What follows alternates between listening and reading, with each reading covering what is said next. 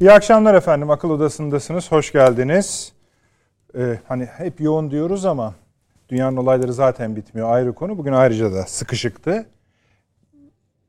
Ana yemeğimiz, öyle söyleyelim. Avrupa Siyasi Topluluğu, ikinci ana yemeğimizde Kıbrıs'ın devam eden süreci. Avrupa Siyasi Topluluğu nedir diyeceksiniz. Esasında tam anlayan yok şu ana kadar. Bugün toplandı Çekya'nın Prag şehrinde, başkentinde 27 ülke artı 27 Avrupa Birliği ülkesi, onları saymıyorum, 17 tane de dışarıdan ülke. Kimler? Türkiye, Sırbistan, Karadağ, Arnavutluk, Kuzey Makedonya, Kosova, Bosna Hersek, Norveç, İsviçre, İngiltere, Liechtenstein, İzlanda, Ukrayna, Gürcistan, Moldova, Ermenistan, Azerbaycan efendim. Özellikle sayıyorum ki Avrupa Birliği'ni göbek olarak alıp bu ülkeleri tekrardan çevresine yerleştirdiğinizde nasıl bir kitle, daha doğrusu bir kütlenin harekete geçtiğini göstermek için, ama ne olduğunu bilmiyoruz meselesi de şudur. Daha adı konmadı. Hatta resmi olarak devam edecek, etmeyecek onu bilmiyoruz. Ama burada bir amaç var. Bu amacı tarif ederek, tabii şunu da söyleyeyim. Bugün bir araya geldiler. Sayın Cumhurbaşkanımız da oradaydı. Bu ülkelerin liderleri, çok ilginç görüntüler ortaya çıktı. Hatta arkadaşlar bir tanesini verelim. Açılışta böyle bir şey yapmıyoruz ama Sayın Cumhurbaşkanı'nın Aliyev ve Paşinyan'la görüntüleri. Şimdi bir tek görüntü bakın ekranda şimdi. Bu bile hani ufak bir masa ama aslında büyük bir masa bu. Yani tarihi görüntüler bunlar. Kafi arkadaşlar, zaten yeri zamanı geldiğinde bunları konuşacağız. Şimdi hatta bir ara baştaki haritamızı da verin de arkadaşlar, onu da görsün izleyicilerimiz nasıl bir alandan, kütleden bahsediyoruz. Şimdi bunu Avrupa Birliği niye yapıyorlar? 27 artı 17 ülke bunu niye yapıyorlar? Bir kısım diyor ki efendim yeni bir döneme geçiyoruz dünyada, işte Avrupa Birliği'ne üye olmayan ülkelerde fikirlerini alalım, görüşelim, politik teamüller oluşsun. Tamam da bir yandan da herkes var mesela. Amerika Birleşik Devletleri yok, olmaması normal ismine bakarsanız, ama Avrupa ile ABD arasındaki bir takım tartışmalarda Avrupa'nın özellik arayışları var. Siyasi olarak daha bağımsız, ordularının bile daha bağımsız olma arayışları var. Ukrayna Savaşı'nda bu daha da zorlu bir hale geldi. Enerji anlayışları var. Yani bir ucu İngiltere olan, öbür ucu Türkiye, Gürcistan, Azerbaycan olan bir haritayı ortaya koyarsanız bu herhalde bir şey demektir. Orada, buradaki muradı, buradaki amacı, buradaki tabii tek tek olaylara da bakacağız. Çok ilginç görüntüler var dedik. Bir anlamak istiyoruz. Çünkü ilk başta bu teklif ortaya çıktığında Türkiye ve yine aday, Avrupa Birliği'ne aday ülkeler arasından, ya kardeşim siz ne yapmak istiyorsunuz? Hani zaten 50 yıldır süründürüyorsunuz. Bir de şimdi burada mı bizi böyle bir şey mi? Yoksa bizi böyle ikinci bir çembere mi dahil etmeye çalışıyorsunuz? Hayır dendi. Öyle bir şey yok. Bu başka bir şey. Bilmiyoruz öyle midir, değil midir? Ama İngiltere'nin tereddütleri vardı katılmakta, Türkiye'nin vardı, sair ülkelerin vardı ama oldu. Gerçekleşti. Bunun altına üstüne biraz bakmaya çalışıyoruz. Dediğim gibi bir ortak bildirisi, şusu busu olmayacak. Yalnız hazır bu konuyu konuşurken şunu belirtelim. Sayın Cumhurbaşkanı'nın bir basın toplantısı bekleniyor Prag'da. Çok iyi olur. Bizim programımıza dahil olmuş olur böylece. Onu da sizlerle başlar başlamaz paylaşacağız. Birinci konumuz bu. İkinci konumuz, salı günü bütün hatlarını tamamladığımızı düşünüyorum Kıbrıs konusunun. Risklerine, tehditlerine, Amerika ile ilişkilerimiz açısından nedir, Akdeniz dengelerindeki yeri nedir, Yunanistan, DDH, Rusya vesaire hepsini tamamladık. Ama sonra bir olay daha oldu biliyorsunuz. Kuzey Kıbrıs Türk Cumhuriyeti Birleşmiş Milletler'in oradaki varlığına bir süre verdi. Aslında bu bir ultimatom, öyle de söyleyebiliriz. Buradan çekiliyorsunuz ya da benimle oturup anlaşıyorsunuz kardeşim dedi. Bunun sonucunu merak ediyoruz. O sırada tabii bu tartışmayla birlikte aslında orasının Birleşmiş Milletler için bir tatil kampı olduğu vesaire lüzum kalmadı. Kimi kimden koruyacak? Türk Silahlı Kuvvetleri orada zaten daha da artıyor ağırlıkları. İki, bu konuyla ilgili olarak Çağrı Hocam ve Hasan Hocam'ın bu konudaki, yani Kıbrıs konusundaki ve arkasındaki görüşlerini de merak ediyoruz. Sonra diğer konularımıza geçeceğiz. Zamanımız elbette kalır ise. Bunlar ağır konular. Yeni haberlerle birlikte büyük zamanımızı alacağız. Gayret edeceğiz efendim. Sayın Avni Özgürer, hoş geldiniz. Yeni Birlik Gazetesi yazarı, Profesör Doktor Süleyman Seyfi Öğün Hocam, İstanbul Ticaret Üniversitesi öğretim üyesi. Şeref verdiniz. Hoş geldiniz. Profesör Doktor Çağrı Erhan Hocam, Altınbaş Üniversitesi rektörü. 2 defa hoş geldiniz. Hem programa hem yine yurt dışındaydınız. Profesör Doktor Hasan Köne Hocamız, İstanbul Kültür Üniversitesi öğretim üyesi. Hocam şeref verdiniz. Hoş geldiniz. Ayağınıza sağlık. Evet abi, şöyle mi yani? Avrupa Birliği kalmadı, Avrupa siyasi topluluğu verelim mi diyorlar bize? Yoksa bu başka bir şey mi? Yani başka bir şey ya da Avrupa Birliği'ne dahil bir şey. Fark etmez. Önemli olanı Rusya karşısında cephe oluşturmak. Veyahut da cepheyi, var olan cepheyi daha da genişletmek ve takviye etmek. Bir takım Avrupa dışındaki, Avrupa Birliği dışındaki unsurları da angaje etmek buna. Dolayısıyla yani nitekim işte Ermenistan var, şu var, bu var, yani hepsi var. Yani işte Türkiye'yi de kattılar filan. Evet. Şimdi onun için bize de diyorlar yani bu bütün bu yaptırımlara siz de kardeşim şey yapın yani. Zaten Rusya yeniliyor diyorlar yani. Ne var yani filan. Yani ben onun için bunun bir Amerikan planının bir parçası. Ya yani bu öyle Fransa tarafından savunulmuş olması, bunun bir Fransız planı olduğu manasına gelmiyor. Yani yeterli görmediler. Görmedi Amerika şeyi. Onun için takviye ediyor diye bu kadar düşünüyoruz. Evet yani orada bir muhabbet esas olarak yani Rusya karşıtı bir kulüp oluşturuyorlar. Yani, kulüp. Hı hı. Yani o haritanın çerçevesine baktığınızda sizin dediğiniz sınırlara denk gelen bir durum var ama sanki Avrupa'nın içinde de başka bir hareketlenmenin merkeziymiş gibi de görülmez mi? Yani başka bir şeyi yani tetikleyici. Herkes kendisini Avrupa Birliği üyesi gibi görmek istemiyor mu burada? Yani veyahut da beni de alın diye. Yani görmüyor musunuz? NATO'ya üye olduğunu zannediyor Ukrayna. İmzaladı ya şeyi filan değil mi? Yani böyle hani çocuklar bir şeyde bir oyuna dahil olarak sen de dahilsin. Hani fasulyeden derler filan yani. Bu da bunun gibi bir şey yani. Ne olacak? Yani, iyi olmak istemeyenler de var. Mesela İngiltere var orada ama istemiyor. Olsun canım, fark etmez ama yani önemli olan ben seni öyle görüyorum diyor adam. Çünkü sen de o halkaya dahilsin en azından. İşte o cepheye, o bloğa dahil misin? Dahilsin. Tamam, güzel. Peki. Benim istediğim de o diyor zaten Amerika. Ne olur en fazla buradan yani? Ne çıkar? Şu yani müşterek bir hareket, bir iletişim orada oluşuyor. İster istemez. Bak mesela bugün gazetelerde de veyahut da internette de var yani Cumhurbaşkanımızın da dahil olduğu bir takım masalar, toplantılar, şunlar bunlar yani bütün bunların hepsi var.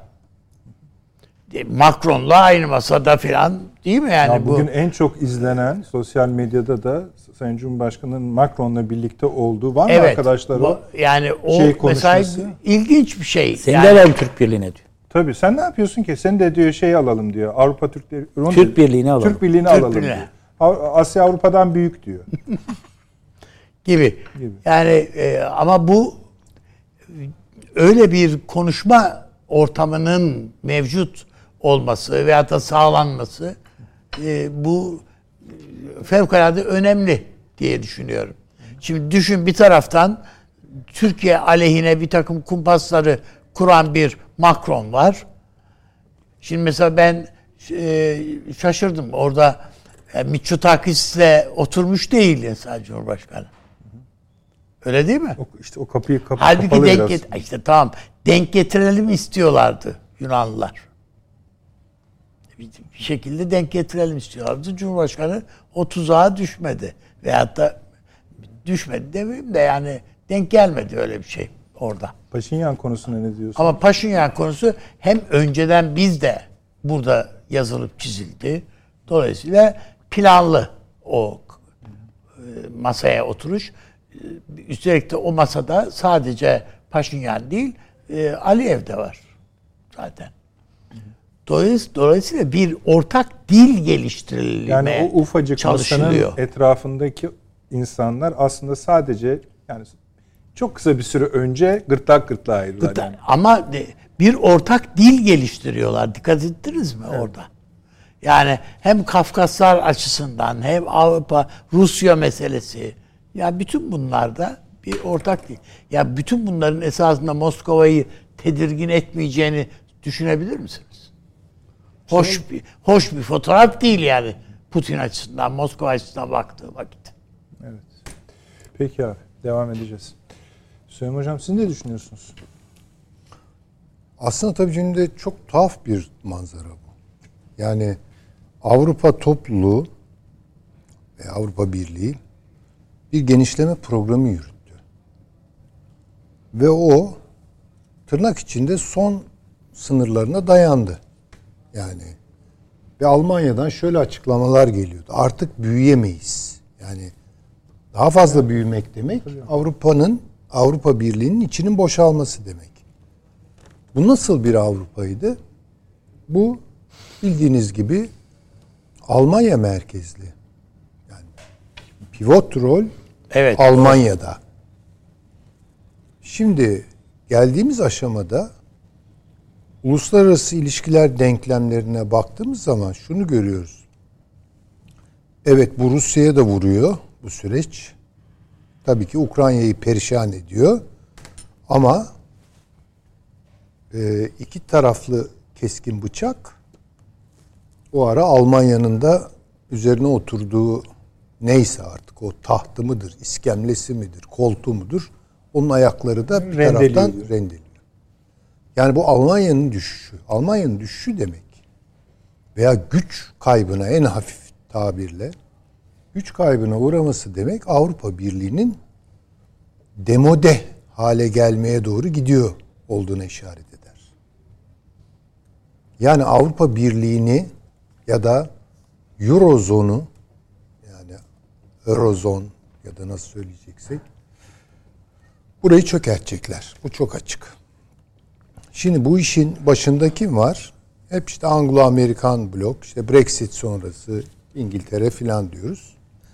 Çok tipik. Anglosfer diyoruz hocam. Anglosfer, evet, onu siz kullanıyorsunuz. O, hoş da bir. Ama biraz da fazla teslimiyetçiliğe doğru da bir değil, yorum yani. Sfer deyince kürenin içine giriyoruz yani. Halbuki ben biraz daha farklı bakıyorum. Tabii, ama şık bir kavram olduğunu itiraf etmeliyim. Şimdi bu Anglo-Amerikan blok bu işi başından sonuna yürütüyor. Pek dikkat çekmeyen bir başka aktör var, o da Fransa. Zaten bu Avrupa Siyasi Birliği toplantısı her neyse yani topluluk, Avrupa Siyasi Topluluğu gibi yani ne üdüğü de biraz belirsiz. Kendileri de bilmiyorlar. Ama bunu çok isteyen Macron'du. Evet. Sürükledi. Evet, yani şimdi onu unutmayalım. Yani ben şöyle görüyorum. Fransa ile Almanya arasındaki tarihsel derin rekabet meselelerini unutup, ihmal edip işte böyle işte Fransa artı Almanya eşittir Avrupa Birliği gibi düz akıl yürütmeler var. Bu doğru değil. Bence Fransa'nın yedeğinde daima yani bir Avrupa Birliği kuruluyor. Evet, bunun içinde Fransa ve Almanya ortak başladık biz bu projeye ama Almanya aldı gitti başını. Yani biz geride kaldık. Dolayısıyla yeni bir Avrupa'nın şekillenmesi meselesinde Fransa ön almak istiyor. Yani Anglo-Amerikan bloğun mevcut Avrupa Birliği'ni tasfiye etmesini, bence son amaç odur. Öyle mi? Elbette odur yani. Ama tabii bu boşluğa düşürmeyecek. Yeni bir birlik inşası. Fransa burada başrol kapmak istiyor. İngiltere, madem ki bu kadar Avrupa'ya aşıktın yani Avrupa siyasi toplu, Avrupa toplumdan çıktın yani. Avrupa Birliği'nden çıktın. Ama nezaret ediyor. Yani orada. O orada. Çünkü o başka bir Avrupa düşünüyor. O Avrupa'da Almanya eksen ülke olmayacak. Merkez ülke olmayacak. Kim olabilir? İhtimallerden biri işte Fransa acaba burada rol oynayabilir mi? Yani yeniden Lafayette'in gölgesi ortalıkta dolaşmaya başladı. Bir de Afrika meselesi var. Yani oradan Rusya'ya atmak istiyor. Sadece Rusya'yı değil, Türkiye'yi de atmak istiyor Fransa. Amerika da buna sıcak bakıyor.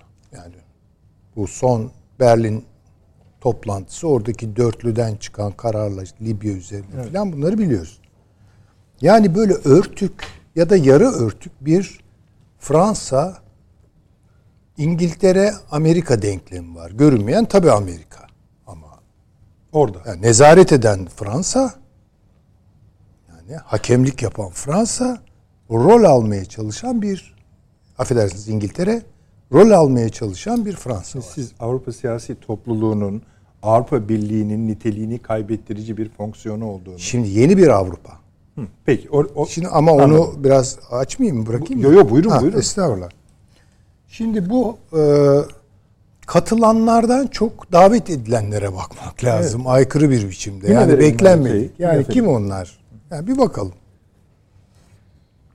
Şimdi bunların yani evet bir kısım belki Avrupa Birliği'ne mensup olmayan ama Avrupa'da yer alan işte birileri vardır. İşte ne bileyim tek tük Balkanlardan oradan buradan çıkar.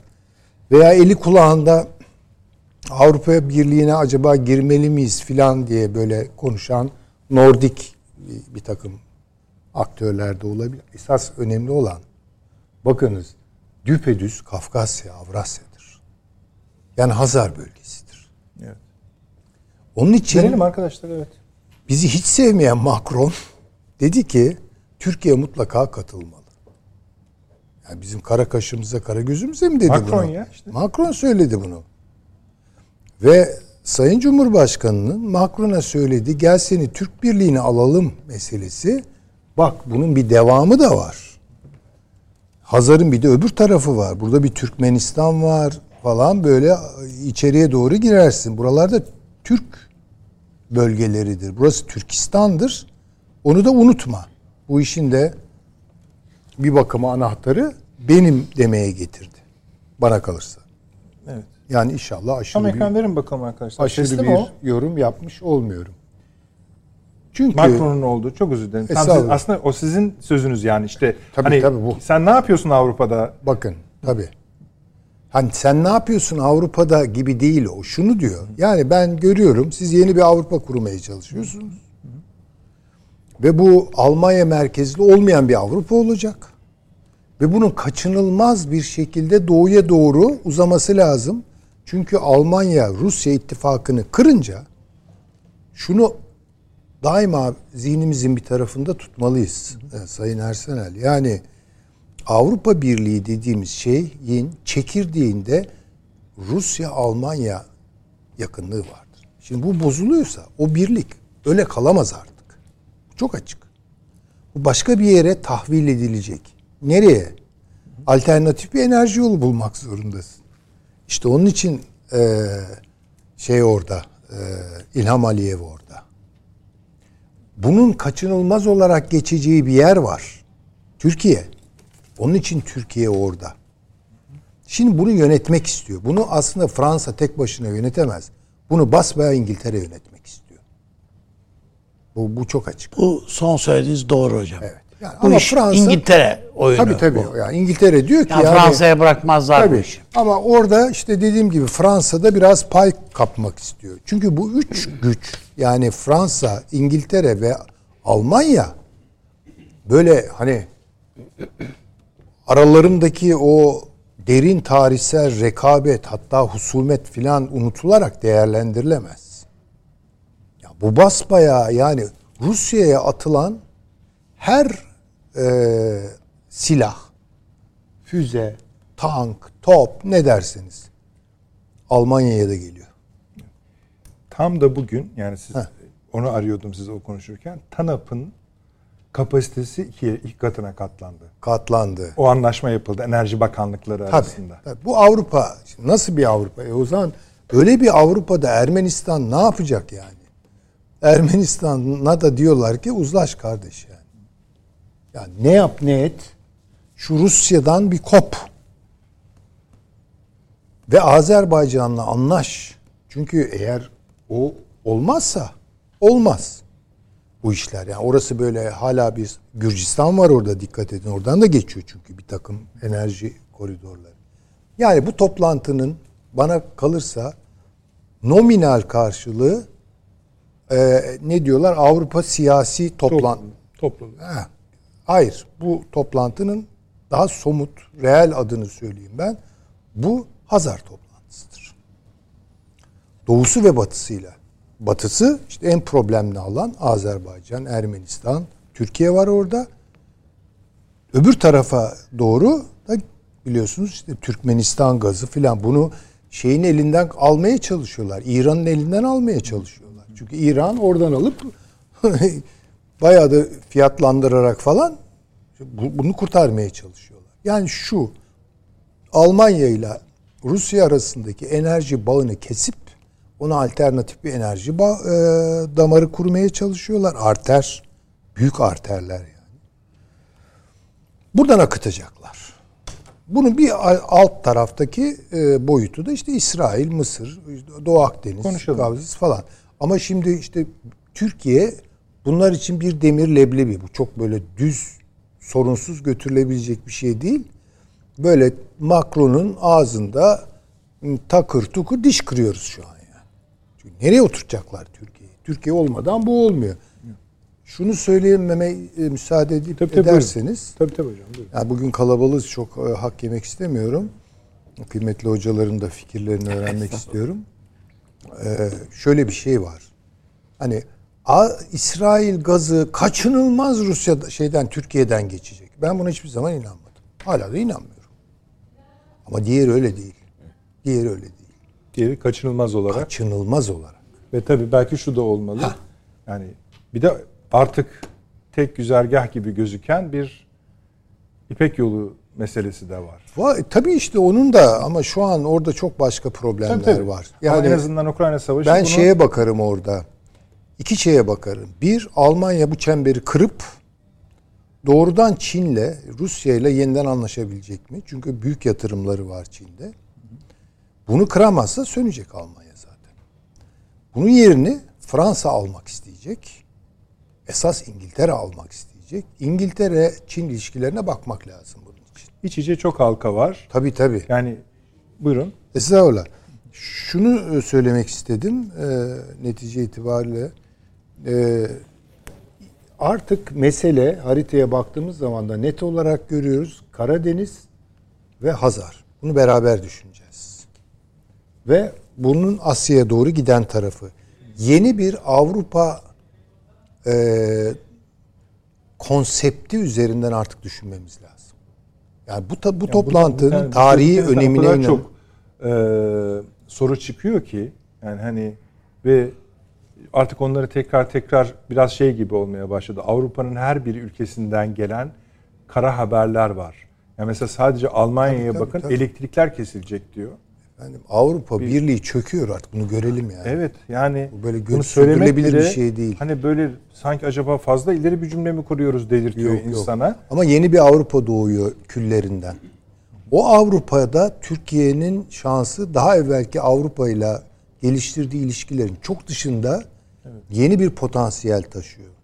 Bunu Türk Dışişleri haricisi değerlendirecektir muhtemelen. Türkiye bölümünü ayrıca da konuşalım. Ya bu çok çok önemli. Teşekkür ediyorum. Rica ederim. Çağrı Hocam buyurun. O az önceki videoyu getirebilir miyiz? Sarkozy ile Macron'la Sayın Cumhurbaşkanımızın olduğu videoyu. İkili de verin. Evet. Evet, orada tam bu karşıdaki adam kim? Aliyev'in yanında kırmızı kravatlı. Macaristan. Ha. Başka. Bunun o adamın orada olduğunu görmeden bu görüşmeyi, bu konuşmayı Sayın Cumhurbaşkanımızın ifadesini değerlendirme imkan yok. Nasıl? Niye? Çünkü Macaristan Türk Birliği'nin gözlemci üyesi. Diyor ki sen de gel buraya diyor. İlan burada. Bak Macaristan Avrupa Birliği üyesi burada diyor. Sen de gel buraya diyor. Espri yapıyor yani.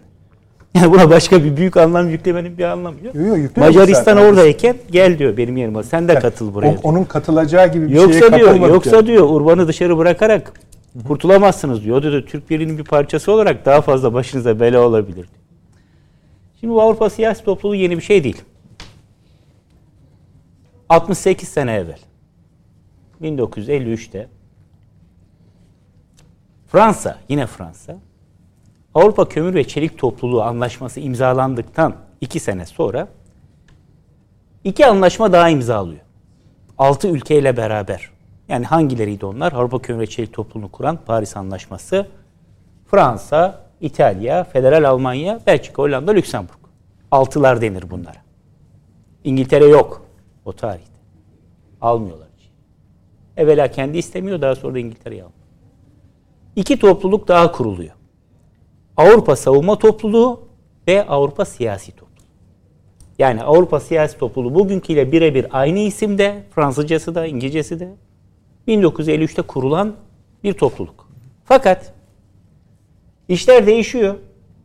1954'te meşhur o Hindi-Çin'i savaşı var biliyorsunuz Fransa'nın. Vietnam Savaşı Fransa. Amerika'nın Vietnam Savaşı değil. Fransa'nın Vietnam Savaşı.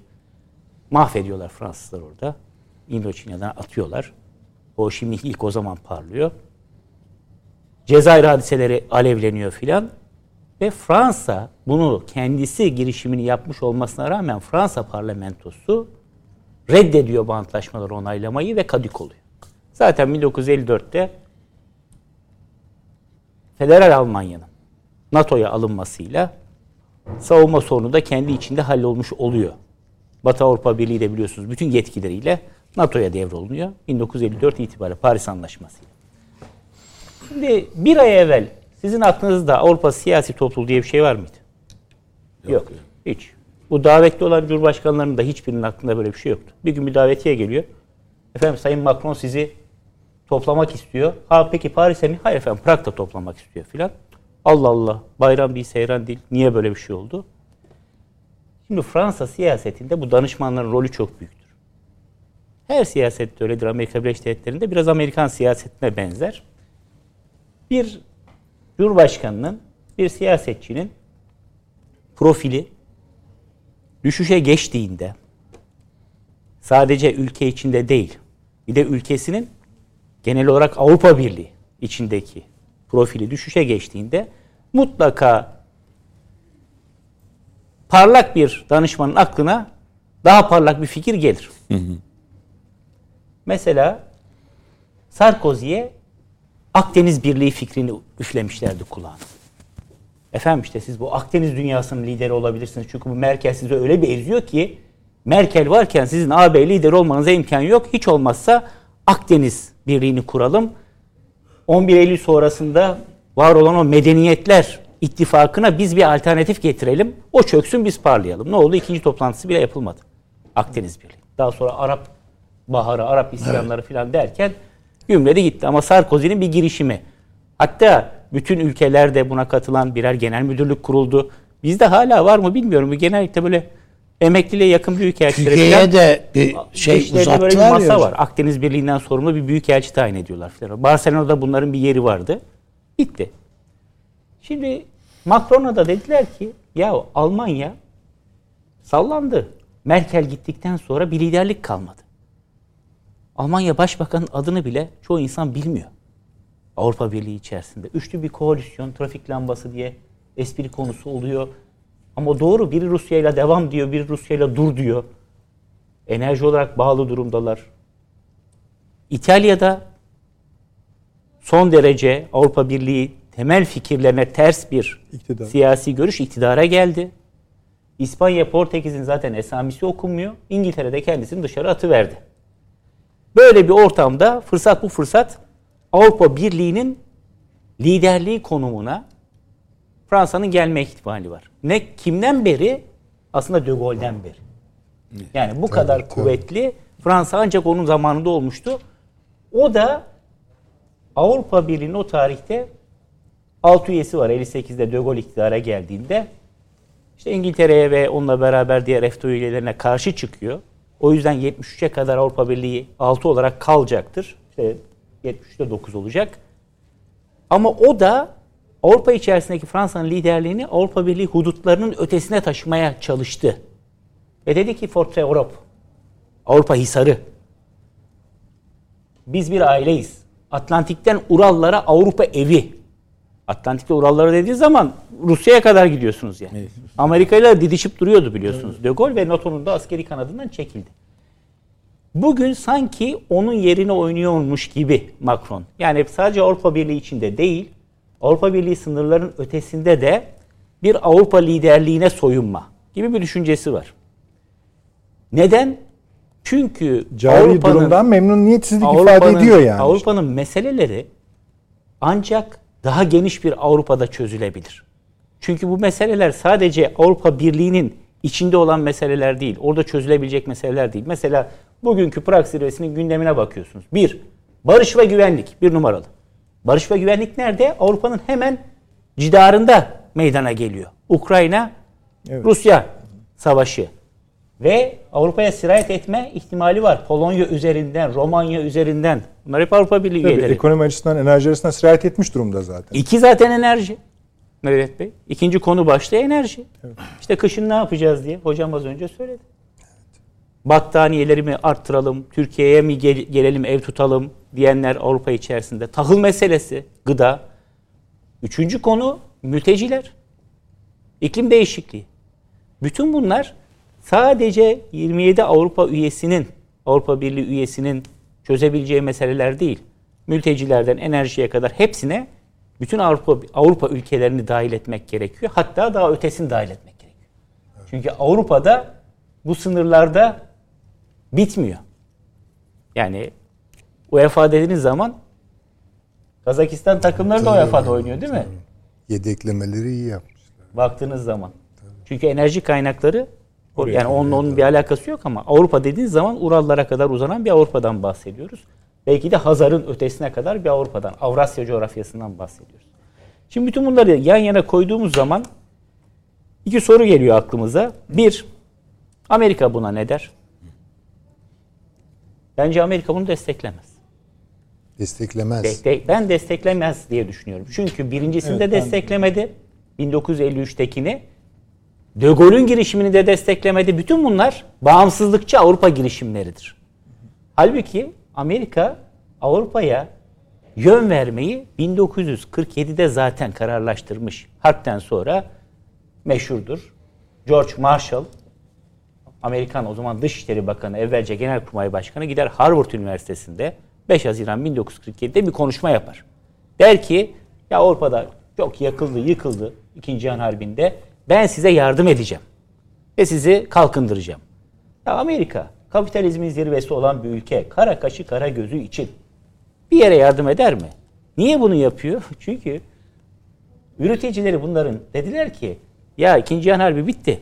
Biz savaştan önce kamyon, traktör, şilep üretiyorduk. Harp sırasında uçak gemisi, tank, top ürettik. Uçak ürettik, savaş uçağı. Şimdi savaş bitti. Bu bizim mallarımızın asıl alıcısı olan Avrupa'da taş üstünde taş kalmadı. Bunların cebinde para yok. Şayet bunlar bizden mal almazlarsa bizim ekonomimiz de çöker. 1929'dan beter oluruz. Ne yapalım? Bunların cebine bir para koymayın. Bunlara siz aynı yardım yapın. Kimine kamyon verin, kimine madencilik gereçleri verin, kimine yol yapın, kimine zirai mücadele uçağı verin. Ama onları da benden al. Şimdi ne güzel. Amerikan üreticisinden alıyorsun, Fransa'ya, İtalya'ya, Türkiye'ye veriyorsun. İyi tamam da bunu yaparken bir, kendine bağımlılığı artırıyorsun. Çünkü bunların yedek parçasını senden alacak. Kamyonu veriyorsun da lastik fabrikası yok adamın. Türkiye'de yok. Kamyon fabrikası da yok, lastik var. O zaman lastiğini oradan alacaksın. İkincisi, bu yolla Avrupa'da yükselmekte olan komünizmin hakkından geldiler. 1947 seçimlerinde, 48 seçimlerinde İtalya'da Komünist Parti ikinci parti olmuştu. Fransa'da Komünist Parti Ramadier hükümetinde 1946'da koalisyon ortağı oldu. 5 tane sandalye aldı. Hükümetteler komünistler. Ve Hollanda'da seçim var, yükseliyorlar. Eyvah, Federal Almanya'da şimdi biz yeni bir devlet kurduk, demokrasiye geçeceğiz. Ama ya serbest seçim yaparsak ve komünistler burada da gelirse? En büyük korkuları bu. Şöyle düşündüler.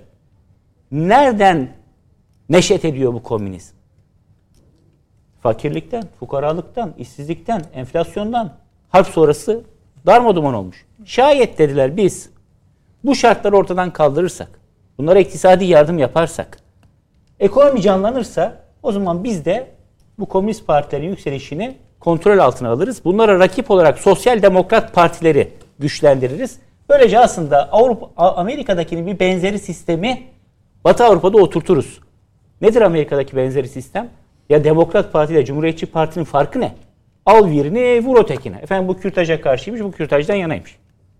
Bu silah taşımasına karşıymış, bu silah taşımasından yanaymış. Serbest piyasa ekonomisiyle ilgili bir görüş farklılıkları var mı?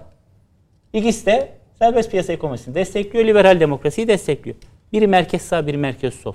Dikkat edin, 1947 sonrası Avrupa'ya, Marshall Planı'ndan sonra adı ister Sosyal Demokrat Parti olsun, ister Sosyalist Parti olsun, ister Sol Parti olsun, ya merkez sol partiler iktidara gelmiştir, ister Muhafazakar Parti olsun, ister Ulusal Birlik Partisi olsun, merkez sağ partiler iktidara gelmiştir.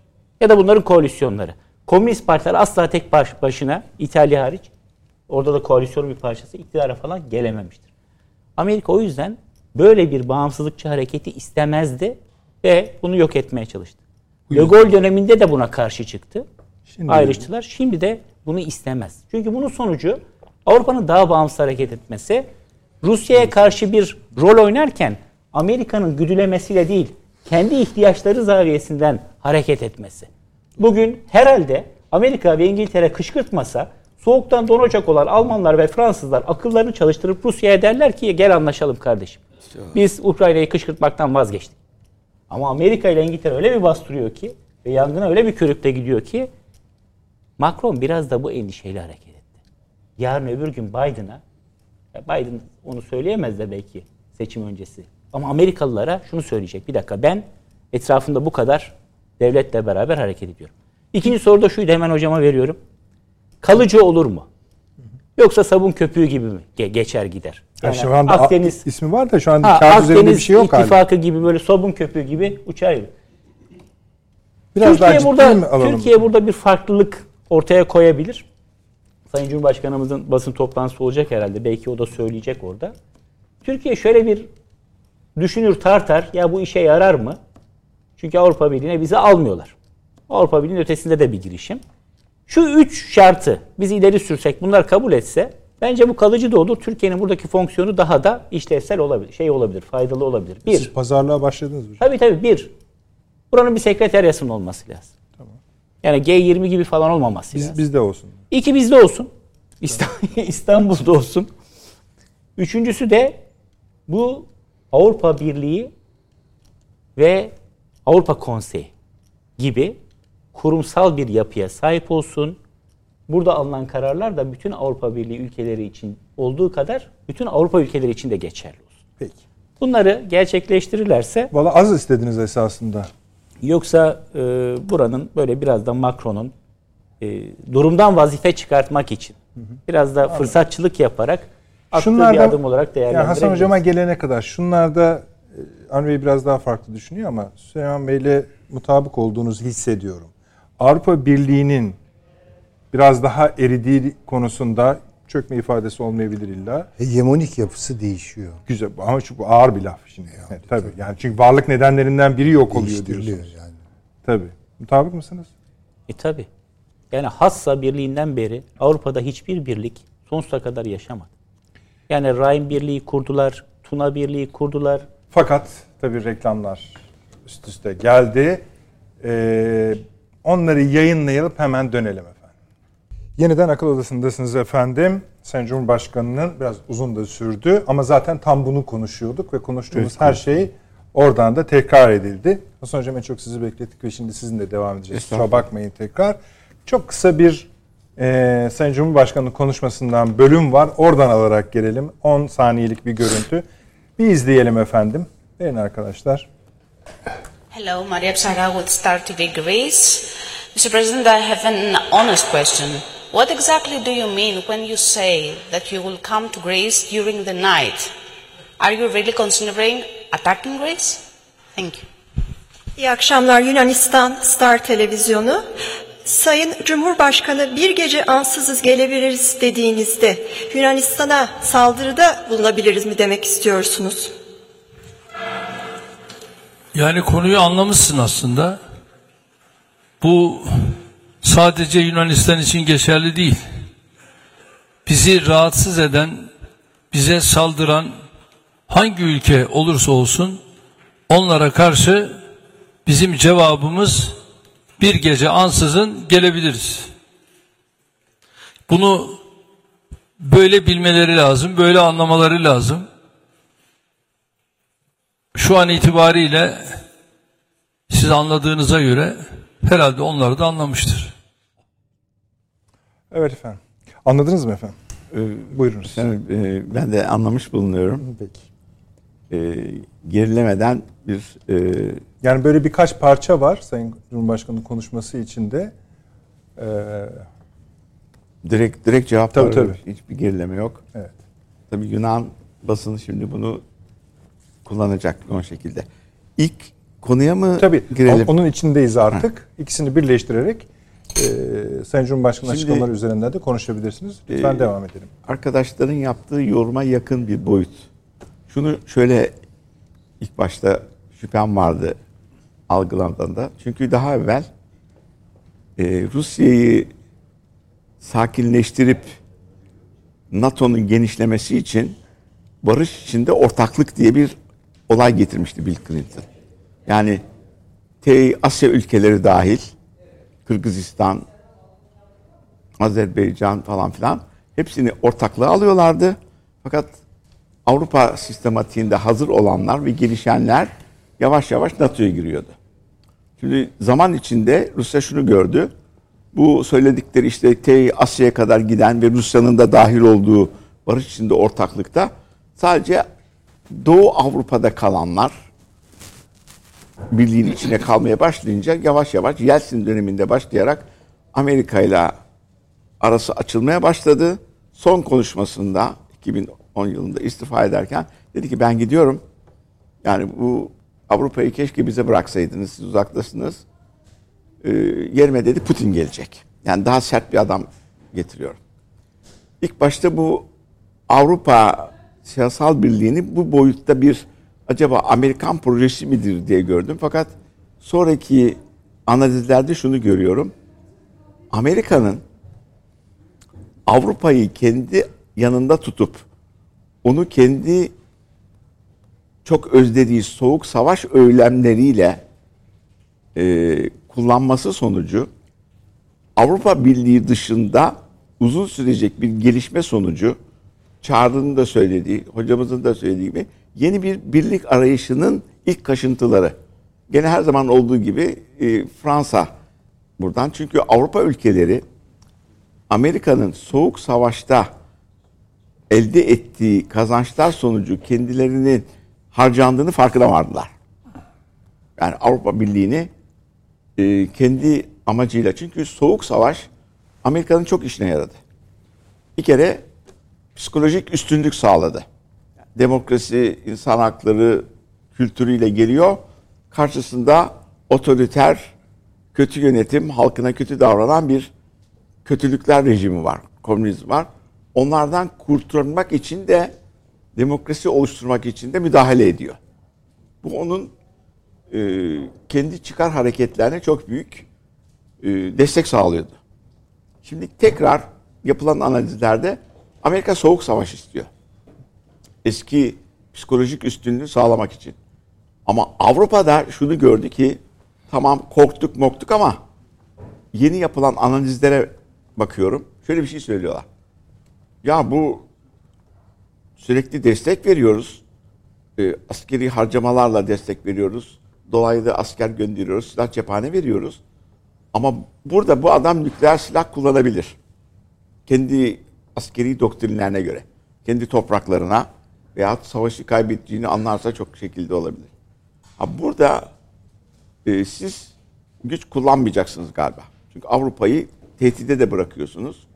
Ama kendinizin durumunu, gücünüzü arttırıyorsunuz. Hem de bu soğuk savaş içeride de işe yarıyor.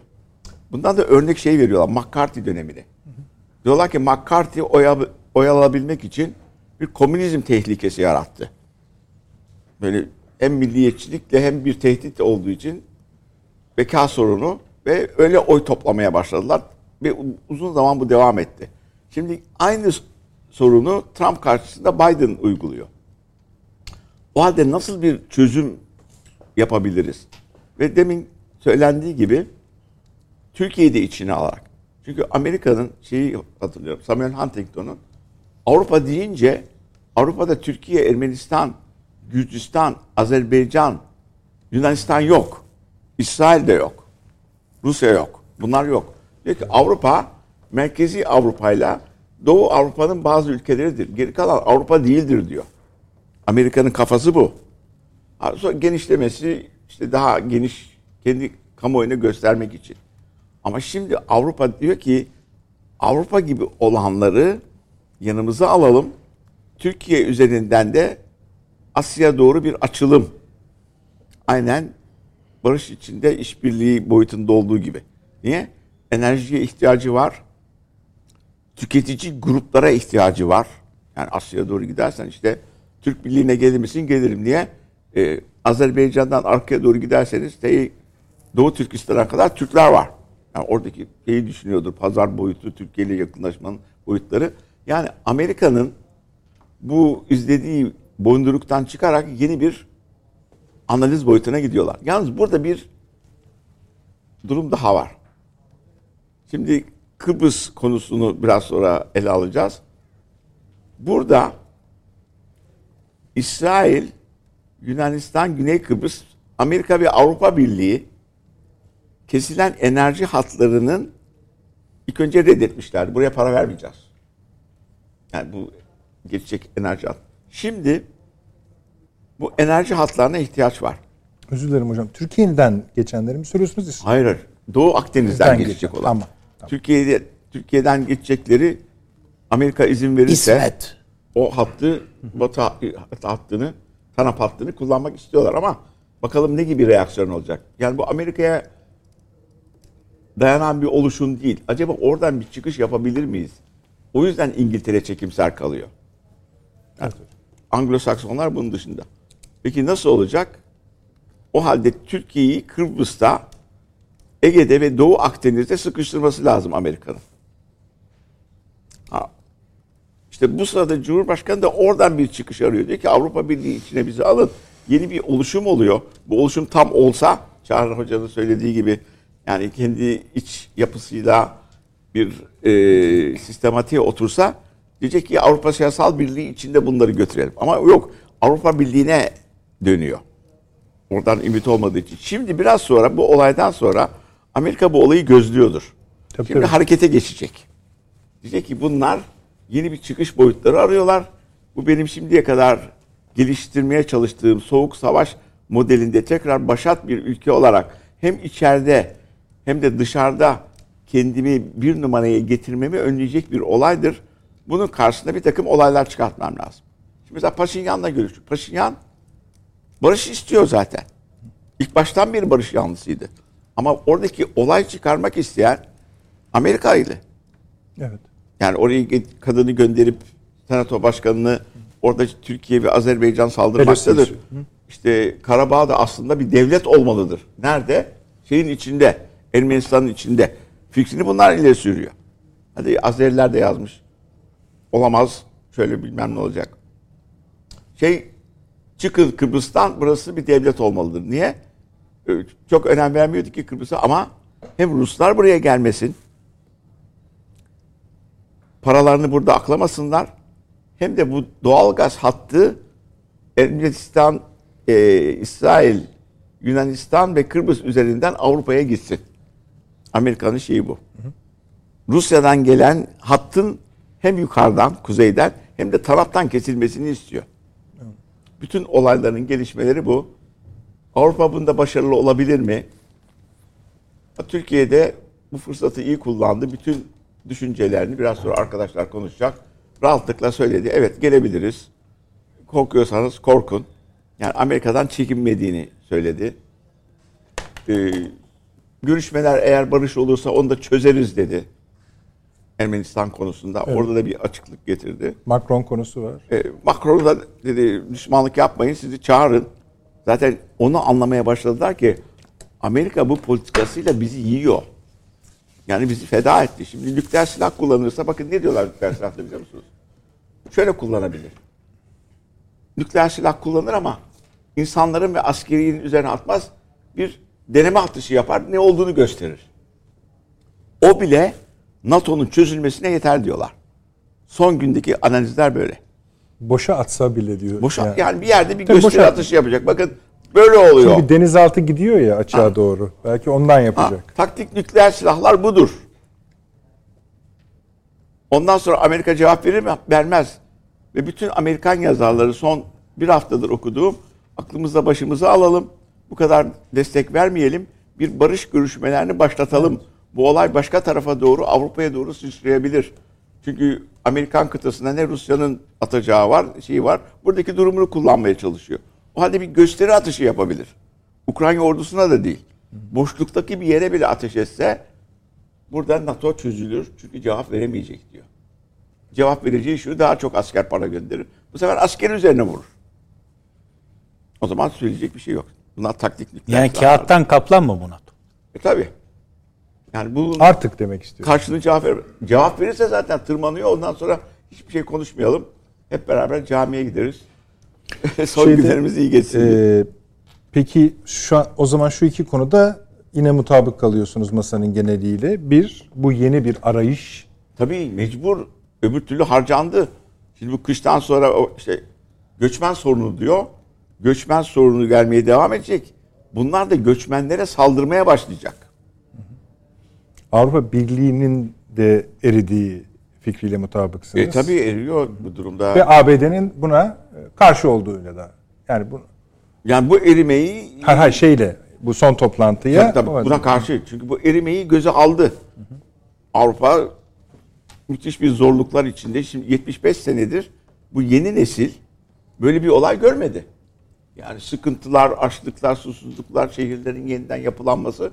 Hep mutlu, en başat şekilde, çok başarılı oldukları için göçmenlerin geldiği, biraz fazla olduğu, Orta Doğu'da bir takım az gelişmiş insanlar savaşıyor filan, kaçıp Avrupa'ya geliyorlarken Avrupa'da bir savaş, Avrupalılardan da gelmeye başladılar.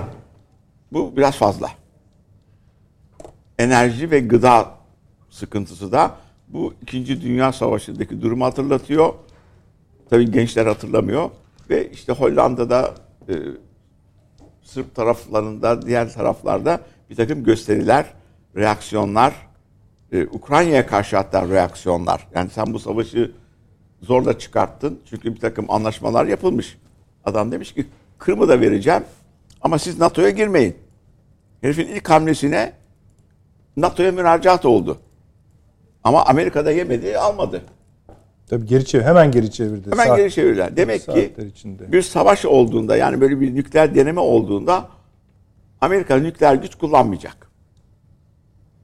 O zaman işte bu Avrupa Siyasal Birliği'nin acaba yeni boyutlarıyla, hocalarımızın da söylediği, Kafkaslara doğru yayılarak acaba Asya'da başka bir ekonomik boyutla karşılaşabilir miyiz? Çin'in de ekonomisine ihtiyaçları var. Onu da kullanmasına ihtiyaçları var. Onu dengeleyebilir miyiz? Ve soğuk savaş boyutlarını bir daha yaşamak istemiyorlar. Türkiye'ye avantaj ürettiğini mi düşünüyorsunuz bu topluluğun? Türkiye tabii. Şimdi birdenbire ne diyorum? Yunanistan'ın dahi olmadığı değil arkadaki Kafkaslar. Samuel Huntington böyle bir Avrupa düşünmüyor. Bunlar diyor bu kültürde değiller diyor. Yani Ruslar Türkler, Yunanlar, İsrail ve Kafkas ülkeleri Avrupa kültüründe değiller diyor. Avrupa kültüründe bu iş düşünülmedi ki buralar. Sonradan Türkiye, NATO içinde çevreleme boyutları falan. O yüzden de oyaladılar. Oyaladıkları için de Kıbrıs konusunda her türlü tavizi verdik ya. Bizi Avrupa'ya alacaklar. Çok sıkıştırmayalım. Şöyle etmeyelim. Daha baştan bunu hissetseydik, şimdiden Kıbrıs konusunu çoktan çözmüştük. Yani Avrupa'ya gireceğiz diye hala Avrupa'ya gireceğiz, bizi alın falan gibi. Almayacaklar, alamazlar. Bambaşka bir kültüre dayanamazlar. Yani başka bir Müslümanı ülkelerin içine alamazlar.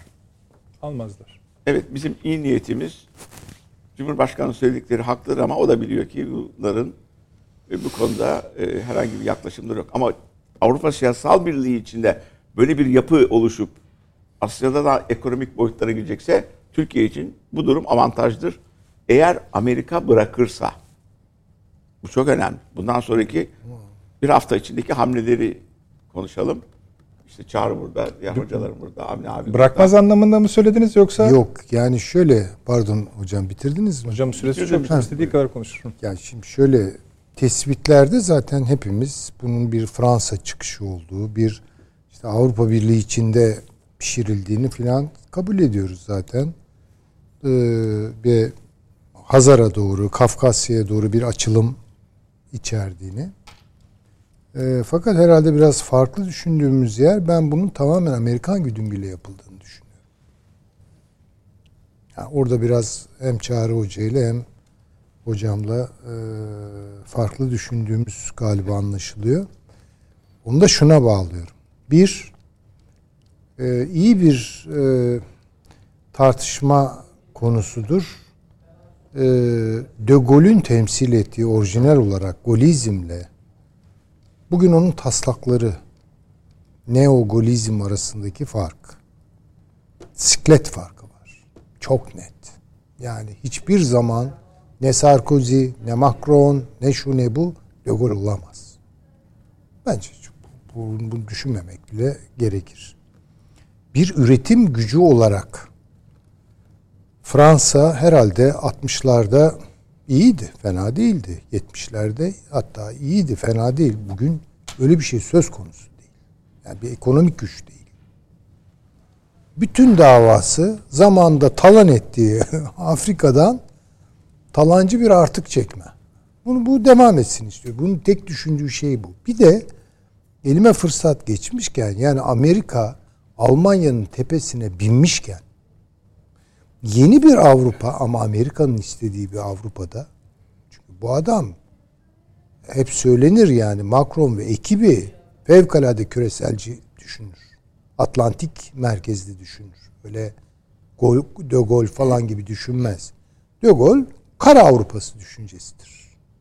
Yani felsefi olarak arkasında Descartes vardır. Yani basbayağı odur. Bu adam öyle değil. Bu adam Atlantik sermayesinin ocaklarında yetiştirilmiş bir adam. Bunu zaten hayat görüşü söylüyor. Ben onun için Lafayette örneğini özellikle verdim. Yani ilginç bir yakınlık vardır Amerika ile Fransa arasında kültürel olarak. Yani Amerikan devrimcileri Fransa'da cirit atmışlardır Fransız devrimini yaptırmak için yani. Bilirsiniz. Benjamin Franklin'ler vardır.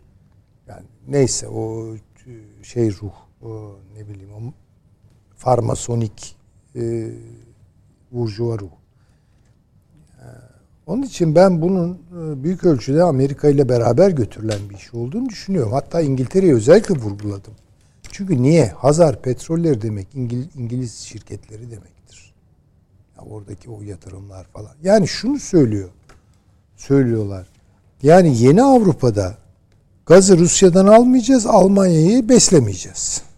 Almanya'yı küçülteceğiz. Yeni bir Avrupa. Burada sıklet merkezinde Fransa varmış gibi gözüküyor. Ama bu işin arka planında bence tüm bu sürece nezaret eden İngiltere var.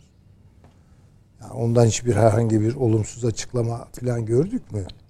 Bakınız Merkel bir açıklama yaptı. Dedi ki ya bu Rusya ile böyle olmaz. Yani savaşmayalım. yani bu tehlikeli bir gidişat dedi. Kuzey yakın biri şeyi patlattılar ya.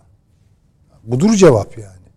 Ha şimdi bunu sağlamasını nerede yapabiliriz? Bu toplantıdan sonra eğer Fransa'da bir şeyler olursa ya da Amerika yani, açıkça karşı da çıkabilir. Hiç zannetmiyorum. Hiç beklemiyorum da.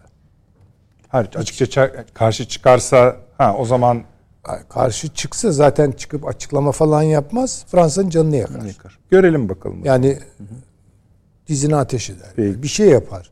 Bu olursa o zaman tabii hocalar haklı. Ben öyle bir şey olacağını zannetmiyorum. Peki, bu yeni bir Avrupa hiç eski Avrupa'ya benzemiyor yani. Bu başka bir şey. Anladım. Şimdi bu analizde Kıbrıs olayı dışarıda kalıyor o zaman. Buyurun. Yani hocanın dediği gibi 50-50 bir olay var. Hı hı. %50-50. Hı hı.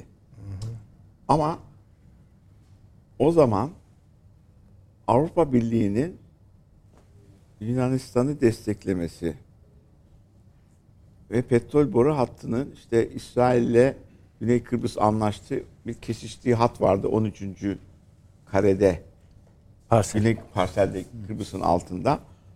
O hat konusunda anlaştılar. Ondan sonra tekrar o boru hattı konusunda çalışmalar başladı. Şimdi o hattı istiyor. Ve Türkiye'den gelen TANAP hattının açılmasını istemiyor ki Rusya öyle dedi. Hatta Cumhurbaşkanımız dedi ki gübreyi de geçireceğiz onu. Şimdi bu Amerika'nın işine gelen olaylar değil bunlar. Peki yukarıdan bir hat çekiyor yukarıdan aşağı ve Avrupa'nın durumu çok kötü ve ikinci bir politika daha uyguluyor. Avrupa'nın boyutları içinde ve Avrupa o perişan olmayı kabul ediyor. Niye? They love America. Amerika'yı seviyorlar. Ama öyle bir güç koyuyor ki sevmek zorunda olduğunu hissediyorlar. İngiltere'de işte 4'e bölünmek üzere olan İngiltere, İskoçya'da ayrılacak önümüzdeki yıllarda. Yani o da Amerika'nın yanında kalarak Nedret'in terimiyle Anglosfer boyutunda kendisini kurtarmaya çalışırken buraya da bir bakayım ne olabiliyor filan diyor. Şimdi bu yapıyı Avrupa uzun müddet götüremez. Hele bir Putin garantili nükleer silah kullanırım demişse tabii. Ve Amerika da buraya silah yığmaya devam edecekse ve Avrupa'yı da zorlayarak ve nükleer savaşa girdikten sonra taktik nükleer Amerika nükleer silah kullanmayacak. Niye güveniyor? Fransa'yla İngiltere'nin var belki onlar girer. Putin dedi ki İngiltere'yi yok ederim ada dedi. Fransa niye çeksin bu Amerika'nın politikalarını kendi üzerine nükleer boyutlara girsin Avrupa'yı mahvetsinler falan. Acaba bir sakinleştirme bir çıkış olabilir mi? İşte alttan giriyor Kafkaslara belki oradan Rusya'ya dönebilir ileride falan. O yüzden daha su üstünde böyle havada bir sistem oluşuyor. Konuşuyorlar birbirleriyle. İşte Ermenistan gelip konuşuyor. Şimdi Amerika dürtmese Paşinyan'ın karşısında gösteriler olmaz. Paşinyan'a karşı gösteriler oluyor. Azerbaycan İsrail'den destek alıyor. Rusya'nın yakın müttefiklerinden biri anlaşma imzaladı. Ermenistan öyle yakın müttefiklerinden biri. Gürcistan'da NATO boyutları oluyor ve Avrupa Birliği'nin genişlemesine Rusya karşı değil. Diyor ki nükleer silahlar ve kendi müttefiklerimi ve beni vuracak hassas silahların diyor en yakın sınırlarıma gelmesini istemiyorum. Öbür türlü toplu halde herkes Avrupa Birliği olsun. Ona karşı değil. Çünkü ekonomik işte petrol satacak, gaz satacak falan filan. Onu da kesiyor. Göç olayını da yaşatıyor. Çünkü Orta Doğu'daki savaşları da Amerika çıkartıyor. Ukrayna savaşını da Amerika çıkartıyor. Ama Avrupa'yı korumak için NATO orada hazır duruyor. Öyle mi? Bu çok kabul edilebilecek mantıklı bir durum zamanda değil. Göreceğiz. Ya öyle geldi bana. Ama yanılıyor olabiliriz arkadaşlar. Yok, bu tabii sosyal olaylar bunlar. Tabii. Yani öyle çok girdiler oldu ki döşeyebilir ama işte Mülkiye Okulu'nun getirdiği bilgilerle biz böyle bir analize gitmek durumunda kalıyoruz. Evet abi. Evet. Ne oldu? Konuşmayı dinledik şimdi. Buyurun. Ben Fransa'nın, yani Çağrı Hoca'nın aksine Fransa'nın bu işi sadece işte davet sahibi kimdir dediğinizde Fransa. O kadar. Ama onun dışında bir misyon üstlenebileceğine en küçük bir ihtimal bile vermem. Avrupa Birliği'nin oluşumunda omurga Almanya'ydı. Evet. Bu hiç tartışmasız. Finansmanını da Almanya üstlendi bu işin. O projenin. Peki. Yani kimin gak dedikçe, kimin ete ihtiyacı varsa Almanya verdi. Kimin suya ihtiyacı varsa Almanya verdi. Yani iflas eden Yunanistan'ı ayağa kaldı. Amana şey olmasın diyen Almanya. Diğerlerine de öyle. Yani Almanya. Ama şimdi Almanya dizinin üstüne çöktü. Fransa bu işin kesinlikle altından kalkamaz. Bravo. Fransa'nın böyle bir gücü yok yani. Hiç. Zinhar. Dolayısıyla bu tamamen bir Amerikan projesi. Avrupa Birliği'ni idare edemedi, dağıtıyor. O kadar basit yani. Evet. Yeniden bir şeyi oluşturacak. Bu yeni oluşturduğunun kenarına, köşesine işte Türkiye'yi, Ermenistan'ı mesela. Ermenistan önemli burada. Bugün de gördük. Yani çünkü Paşinyan olduğu için orada Fransa'daki Ermeni azınlığı lobisi kontrol altında. Amerika'daki Ermeni lobisi kontrol altında. Bunların hepsi evet Ermenistan'ın hiçbir altı olmadığını biliyorlar ama orada Paşinyan'ın varlığı bir şey, anlam ifade ediyor. İşte bu bunun gibi. Yani ben onun için bu yeni oluşum eğer gerçekleşirse, böyle bir şey eğer gerçekleşirse Amerika'nın kontrolünde bu tamamen olacak. Adam artık yani kart atmak istemiyor. Yani bu Almanya'ya güvendi. Almanya yani adam kalktı. Ben Berlinliyim dedi değil mi? Yani şey Kennedy.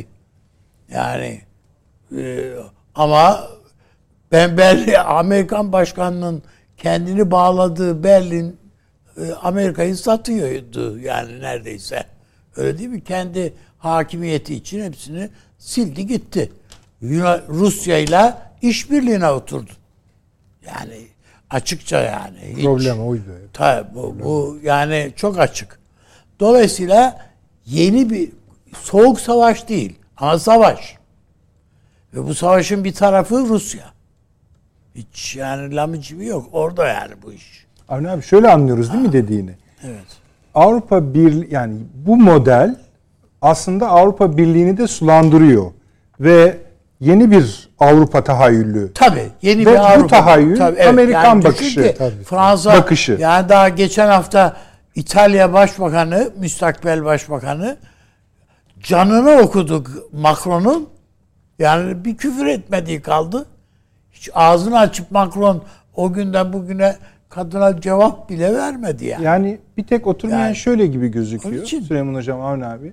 Hani Avrupa'nın kendi içindeki mutsuzlukları var. ABD ile ilişkilerinden.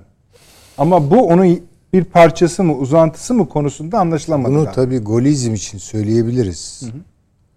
Yani De Gaulle açıkça konuştu. Yahu dedi, bu dedi euro dolar denilen hikayeyi dedi başımıza musallat ettiniz. Altınlarımızı istiyoruz. Evet. Fransızlara diyeceğim ki doldurun dolarları atın Atlantik'e açık. Onun konuşmasıdır. Golizm böyle bir şeydir yani. Macron mu bunları yapıyor şimdi? İşte bir sürü soru geliyor. Tabii ki yani Avrupa Birliği bu ABD cenderesini gevşetme siyasetidir ve bu bir üretim gücüne dayandığı için Almanya'da bakınız 1973 petrol krizi dediğimiz şey Zeki Yamani bunu açıkladı. Yani bunu biz suni olarak yaptık. Niye yapıyorsun bunu? Sebebi açık. Almanya 2 sene üst üste 40 milyar mark dış ticaret fazlası verdi. Dizginlenemiyor bu adamlar. Ya Alman Almanya demek üretim demek yani. Para demek. Para da var ama müthiş bir çalışma azmi. Tabii o zaten müthiş bir üretim azmi. Bakın şimdi ikisini de ama biliyorlar. Şeyde peki mutabıksınız. Yani Türkiye'nin bu yeni oluşumun Türkiye avantaj üretim. Kritik. Çözemiyorlar bunu. Ha, tamam. Yani Macron böyle dolanıyor. Çünkü yani bir taraftan gönlü yani öyle bir Avrupa'da işte ben merkezde olurum falan filan böyle şey tahayyülleri var. Hayalleri var daha doğrusu. Ama yani Türkiye'ye bakınca her yerde Amerika ile beraber karşımızda canım. Bunu görmeyecek ne var? Doğu Akdeniz'de ikisinin donanmaları birlikte geliyor Türkiye'nin üzerine. Kafkasya'da gene birlikteler. Şimdi bunlara bir bakalım. Şimdi aslında bu işi en sinsi bir şekilde takip eden İngiltere'dir. İngiltere hiç gözükmüyor yani sanki. Evet, tabii. Varmış gibi yokmuş gibi falan. Bunlar atılıyorlar. Çünkü Fransa'nın böyle bir yani şimdi bu hoş bir tabir olmayacak ama iktidarsız muhteris diye bir şey vardır ya yani bir laf vardır. Yani iktidarsız bunlar ve muhteris yani. Böyle tuhaf bir siyasi kültürleri var. Kifayetsiz muhteris. Evet kifayetsiz muhteris veya iktidarsız muhteris yani. Şimdi baktığınız zaman yani şey değil böyle yani yeni bir Avrupa'yı Fransa inşa ediyor falan yok. Onu öyle bir şey yapamaz. Japonya'yı da bitiriyor Amerika. Evet. Onun da canına okuyor. Yani bugün gelemeyeceğiz de bu nükleer balistik füzelerin üstlerden aşırmalar falan garip. Ekonomileri bölgelerde falan, de garip şeyler oluyor yani. Durdu Japonya. Ekonomisi durdu. Evet ekonomi durdu. Yani 70'lerde Kuzey Kore üzerinden füze şey yapıyor. O sırada yapılan başka füzede de karşılık olarak yapılan füze kendi toprağına düşüyor neredeyse yani. Tabii yani onun için yeni kurulması planlanan yani Avrupa'yı Almanya gibi değil. Almanya gerçek manada üretim yapan bir ülke. Japonya öyle değil. Görecek bir malı yani Sony diye bir marka artık kaldı mı? Yok. Bitti. Sony ile beraber Japonya'da çöktü. 20-30 sizin bu reklamınızdan sonra belki can bulabilir. 40 sene önce Rütük'e bir gönderme yapıyor aman ceza kesmez. 40 sene önceye ait. Farkındayız diyor. Aklımda diyor. Japon markalarına bakın 40 sene öncesinin markaları bunlar. Peki, yerini Kore aldı birçok şeyini. Onun için bu üretim başka bir iş. Ama şey öyle değil. Peki. Almanya öyle değil. Peki. O mallar hala büyük. Almanya böyle gidiyor. Eğer bunu onun için Rusya'nın enerji gücüyle Almanya bu noktaya geldi. Eğer Rusya bu enerji şeyini keserse yani oradan alamazsa o enerjiyi Almanya çöker yani. Peki. Şimdi devam edeceğiz efendim. 2 dakika 41 saniyelik bir reklamımız var. Hemen geliyoruz. Sonra Çağrı Hocam'la devam edeceğiz. Önemli konu. Devam ediyoruz efendim. Dediğim gibi kısa bir reklamdı. Bu arada Kremlin'den bir açıklama var. Sayın Erdoğan'la Sayın Putin arasında bir telefon görüşmesinin gerçekleşeceği söylendi. Tam da üstüne ama bilmiyorum. Siz buyurunuz hocam sıra sizde. Yani bir şey görüyorsunuz bu yeni randevulaşmada onu da eklersiniz. Yok zaten geçen hafta biliyorsunuz görüşmüşlerdi hem Zelenski ile hem Putin'le. Onun devamı olabilir. Yani bilmiyorum neyle ilgili olduğunu tabii çok sıcak bir gelişme. Tabloya bakıyorum. Özellikle son 6 aydır konuştuğumuz mevzular masanın üzerindeki bölgesel ve küresel problemlerin sayısı azalmıyor. Her hafta bir tane daha ekleniyor. Mevcut olan giriftleşiyor, kaotik hale geliyor ama onun yanına bir tane daha. Şimdi Nedret Bey anlatırken işte Kuzey Kore'de diyor ki ya beni epeydir unuttunuz ben de bir nükleer füze denemesi yapıvereyim. Beni ilk defa televizyona çıkartan Hasan Köni'dir. 2000 yılının Nisan'ında doktora tezimi bitirmiştim. Hoca da TRT'de program yapıyordu. Avrasya gündemi diye sunucuydu orada. Programın koordinatörü, moderatörüydü. Beni davet etti. Sorusu da şu bakın 2000 yılından bahsediyorum. Ya bu Kuzey Kore'nin nükleer denemelerinden bir 3. Cihan Harbi çıkar mı? Onu konuştuk. Ya 22 sene geçmiş. Ben hocamla yan yanayım. Aynı konuyu konuşuyoruz. Kuzey Kore'nin nükleer denemesi. Ve adamlar o dönemden bu döneme tabii nükleer silah geliştirdiler. bir artık aşırtabiliyorlar falan. Artık aşırtabiliyorlar falan. Beni unuttunuz dedi, o da çıktı bir kenara. Japonya'da yaşanan ekonomik kriz bütün Avrupa Asya'yı darmadağın eder. Biliyorsunuz o bir Asya krizi kalmadı hocam. Asya krizi 90'lı yıllarda, 90'ların ortasında o coğrafyada başladı, her tarafa yayıldı. Bir yandan Amerika Birleşik Devletleri'nde yaklaşan bir seçim var. Öyle. Seçim sonrası ortalığın toz duman olma ihtimali var. Tam anlamıyla toz duman olma ihtimali var. Evet. Biden'ın her gün yeni bir görüntüsünü paylaşıyorlar. Muhtemelen öyle kasıtlı olarak Trump taraftarları bunu paylaşıyor. Ben hala olacağım diyor ama. Nasıl olacak? İkinci adayım diyor. Adayı bırakın, ben Kasım'dan sonra Biden'ın devredeceğini, bunu aylardır burada söylüyorum. Tabii. Ben Kasım'dan sonra Biden'ın devredebileceğini düşünüyorum. Hocam yani yoksa temkinli konuşur, en çok o söylüyor. Yok artık toparlayamaz demokratlar. Sen yapamazsın, kazanamazsın, seninle gidersek kaybederiz deyip bunu tıpkı Boris Johnson'a yaptıkları gibi indirme ihtimalleri var. İngiltere'de durum feci. 1966'dan beri ilk defa bu kadar kötü seviyede. Pound biliyorsunuz. Çok ciddi bir dış ticaret açığı veriyorlar. Ama bunun yanında daha yeni başbakan oldu. Rusk. Seçime gitme ihtimali var. 3 ay içerisinde. Eriyor çünkü. Muhafazakar Parti'nin tabanı eriyor. Oy tabanı eriyor. Şimdi böyle bir ortamda Türkiye'nin bazı öncelikleri var. Bu öncelikler için, bazıları için bu önceliklerinde çok müsait bir ortamın yavaş yavaş yeşermeye başladığını ben gözlemliyorum. Bunlar için bir takım kritik adımlar zamanlama gözetilerek atılırsa Türkiye bundan sonraki aşamada o sorunlardan kurtulmuş olarak artık onları bir problem olarak sırtında taşıyan değil, kendi yolunu açan, işte rüzgarı böyle alıp şişirip o gemiyi götüren yelken olarak alabilir. Mesela bu Doğu Akdeniz meselesi. Bugün işte Avrupa Birliği'nin içinde bulunduğu durumu gördük. Deminden beri konuşuyoruz. Sayın Cumhurbaşkanımızı dinledik. Bir çare arıyorlar. Çünkü İngiltere ve Almanya'nın durumu ortadayken Avrupa Birliği'nin bir yere gitmesine imkan yok. İçten içe kanıyor. Macaristan'ın durumu ortada. İtalya'nın durumu ortada. Polonya oradan. Evet. Ya gelin koruyun beni, ne oluyor diyor. Bu kadar. Bir yandan da Almanya diyor ki bana şu kadar trilyon tazminat ödeyeceksin. Ya, Polonya değil mi? Al çakır. Rusya, Ukrayna'nın durumu ortada. Bizim peki öncelikler sıralamamızda dış politikadan bahsediyorum. En önemli konularımız hangisi? Sayın Cumhurbaşkanımız az önce Türkiye'nin Avrupa Birliği üyelik sürecinden bahsetti. İlk üçü arasında değildir bence Türk dış politikası. Vallahi ilk beşte bile girmeyebilir. Değil ama böyle bir devlet politikamız var mı? Evet var. Evet, ama bizim şu an bir numaralı önceliğimiz bu mu? Hayır. Bir numaralı önceliğimiz ekonomiyi düzeltecek adımların atılması. Yani Avrupa Birliği içindeki firmalardan Türkiye ile ticarette ne elde edebiliriz? Orta Doğu'dan ne elde edebiliriz? Katar'dan, Birleşik Arap Emirlikleri'nden, Suudi Arabistan'dan. Bu anlamıyla Ukrayna Savaşı'nın bitmesi. Rusya'dan ne elde edebiliriz? Bütün ekonomiyi ve bizim ekonomimizi müspet menfi etkileyen bu Ukrayna-Rusya geriliminin devamı mı? Yoksa bir an önce barışın sağlanması mı bizim için daha iyi?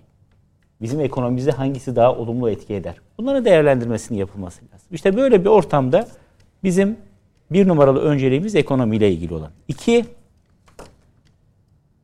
Bizim topraklarımıza dönük tehditlerin kaldırılmasıyla ilgili atılacak adımlar için çok önemli bir zeminin oluştuğunu düşünüyorum.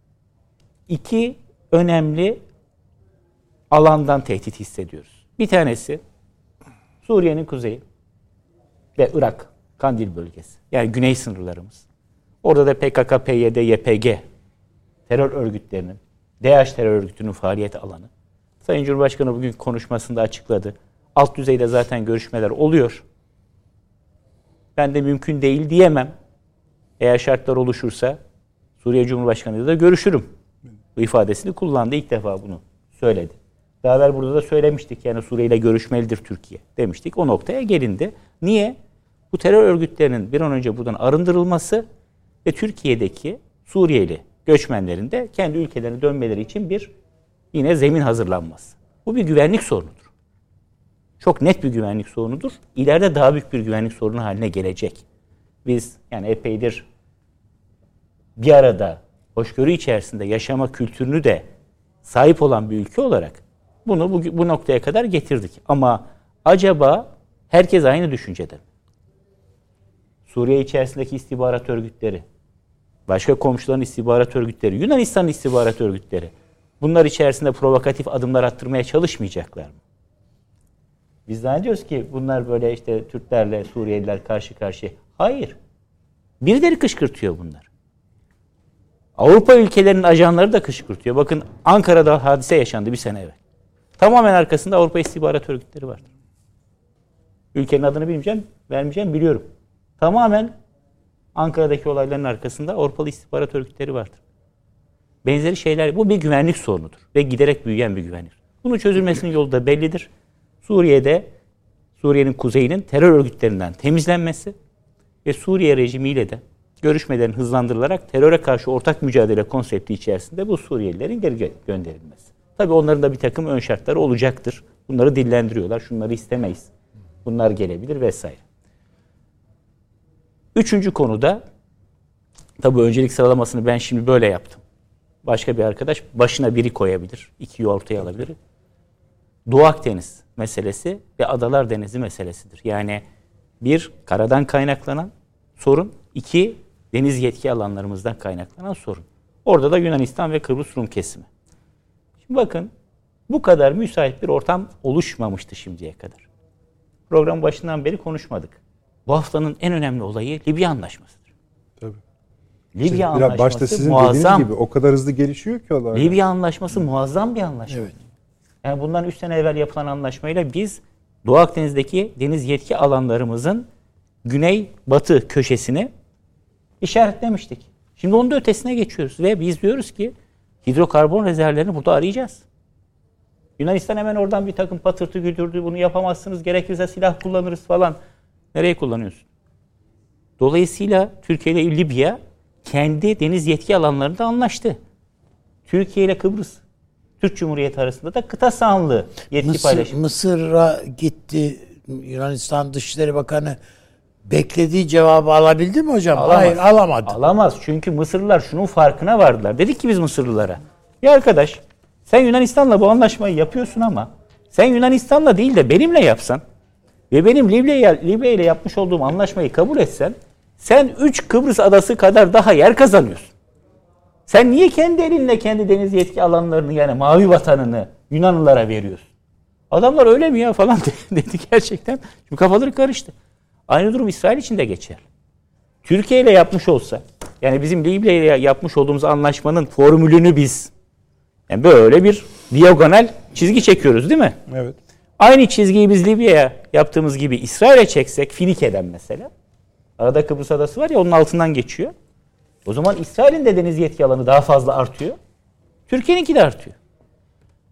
Böyle bir ortamda Türkiye'nin bu coğrafyadaki artık sınırlarını hem deniz tabanı hem aradaki su kütlesi, yani balıkçılık hakları bakımından net bir şekilde ortaya koyması gerekiyor. Ortamda hiç bu kadar müsait olmamıştı. Uluslararası hukuka dayalı, hakkaniyet ölçülerinde en uzun kıyıya sahip ülke olması hasebiyle en fazla deniz yetki alanına sahip olması gerekir. Bu da net bir uluslararası hukuk ilkesidir. Ama bunun bir takım hukuki zeminleri var. Onları da bir an önce hayata geçirmesi gerekiyor. Adalar meselesine gelince, Yunanistan'da seçim var ve bunu çok fazla tırmandırmaya başladılar. Şimdi benim şöyle bir korkum var, bir endişem var. Yani bazen kaşınır ya. Kalktı mesela işte Kardak Adası'na bayrak dikti. Ne lüzumu vardı onun? Sivitis dönemi. Ya bunu yaptım, biz de yanına çıktık. Çıkmayacağız mı yani? Elimiz armut mu toplayacaktı? Sonra bir savunma bakanı gitti. Başka bir adanın önünde işte poz verdi vesaire Yunanistan'da. Böyle bir delilik yapabilirler. Allah muhafaza, aidiyeti tartışmalı dediğimiz, yani aslında bize ait olan ama henüz resmi olarak haritalarımıza koymadığımız, aidiyeti tartışmalı adalardan, kayalardan, kayacıklardan birkaç tanesine böyle bir asker çıkartır, bayrak diker, poz verir, bir şey yapar. Yani bu da çatışmaya neden olur mu diyorsun? Bir şamar yerler. Hayır, ama bu önemli çünkü çok iyi hatırlıyorum, siz hiç böyle bir şey beklemiyordunuz. Evet. Söylüyordunuz. Hayır, yani burada savaş olmayacak, çatışma olmayacak. Savaş olmayacak. Aha. Ama böyle bir provokatif eylem içerisinde bulunabilirler. Tokat yemek için. Bunu yaparlar. Çünkü Sayın Cumhurbaşkanı'nın söylediği çok net. Bakın burada uluslararası toplantılarda içeridekinden farklı bir tutum içerisinde değil Cumhurbaşkanı Erdoğan. Birkaç kez canlı olarak dinleme imkanım da oldu. En son NATO zirvesinde. Evet. Bu tür soruları bilinçli olarak soruyor uluslararası basın. Bazen de uluslararası basına sordurtuluyor. Kendi devletleri tarafından. Yunanlı kadın dedi ki, kadın gazeteci dedi ki, sizden dürüst bir cevap bekliyorum. Tercüman o kısmını çevirmeyin. Sizden dürüst bir cevap bekliyorum. Bir gece ansızın gelebilirim dediniz. Bu sözünüzle bir gece Yunanistan'a saldırabilirim mi demek istediniz? Cevap, doğru anlamışsın. Ama sadece Yunanistan için değil. Bizim topraklarımızda gözü olan, bize karşı düşmanlık yapan herkes için söyledik bu sözü. Doğru anlamışsın dedi, bitirdi. Şimdi bunu dinlediğiniz zaman Yunanistan'da şunu yapmanız lazım. Ya bunlar ciddi. Bizim ne yapıp ne edip o güven artırıcı önlemlere geri dönmemiz, Ege'de tansiyonu düşürmemiz, Türklerle oturup, bunu geçmişte de yaşamıştık, Türklerle oturup istikşafi görüşmeleri yeniden başlatmamız gerekir demeniz lazım, değil mi? Cumhurbaşkanı şey dedi ya, etrafımızda sürekli dolanıyorlar. Hem Rum kesimi hem Yunanistan, araya da aracılar sokuyorlar dedi. Bunu demeniz lazım. Bunu demiyorsun. Araya aracı sokuyorsun. Mesela Fransız gelip sana diyor ki, ya artık diyor şu Mitsotakis'le diyor bir barışın diyor. Amerikalı geliyor, ya yapmayın diyor filan. Ya adamı araya aracıyı sokmuşsun. Sanki onlar senin için çaba göstermiyormuş gibi sabahtan akşama da Türkiye aleyhine atıp tutuyorsun. Öyle. Ya sizin diyor politikanız yalan üzerine kurulu diyor. Ya bunu bakın birkaç seferdir söylüyor. Çok önemli bir sebebi var. Anlaşmışlardı. Geçen sene dediler ki ya bu tansiyonu yükseltmeyelim. Kongre konuşmasına kadar öyle değil. Tansiyonu yükseltmeyelim. Gelin şu istişare görüşmelere bir şans verelim. Güzel de gidiyor. Hem turizm mevsimi de geliyor bakın Ege'de. Pandemi dönemi sonrası. Her iki tarafta kazansın. Orman yangınlarında da işbirliği yapalım. Ya adam gitti kongreye bir konuşma yaptı. İç siyasi kaygılarla yerle eksen etti bütün anlaşmayı. Yani araya aracı sokuyor ama kendisi de savaş tamtamları çalmaktan geri durmuyor. O yüzden endişe ederim.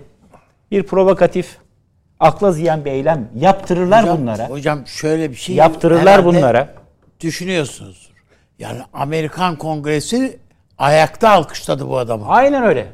Bütün cümlelerini birkaç kez. Kendi kafasından gidip de yapmıyor işleri. Ya eline vermişler bunu.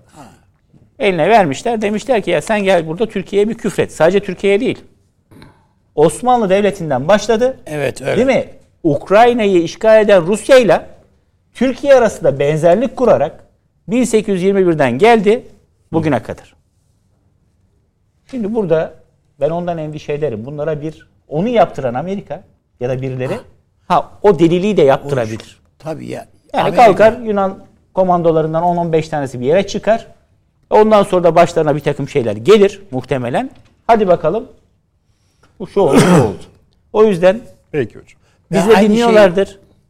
Aklı selim sahibi Yunanların bu süreci daha fazla tırmandırmaması lazım.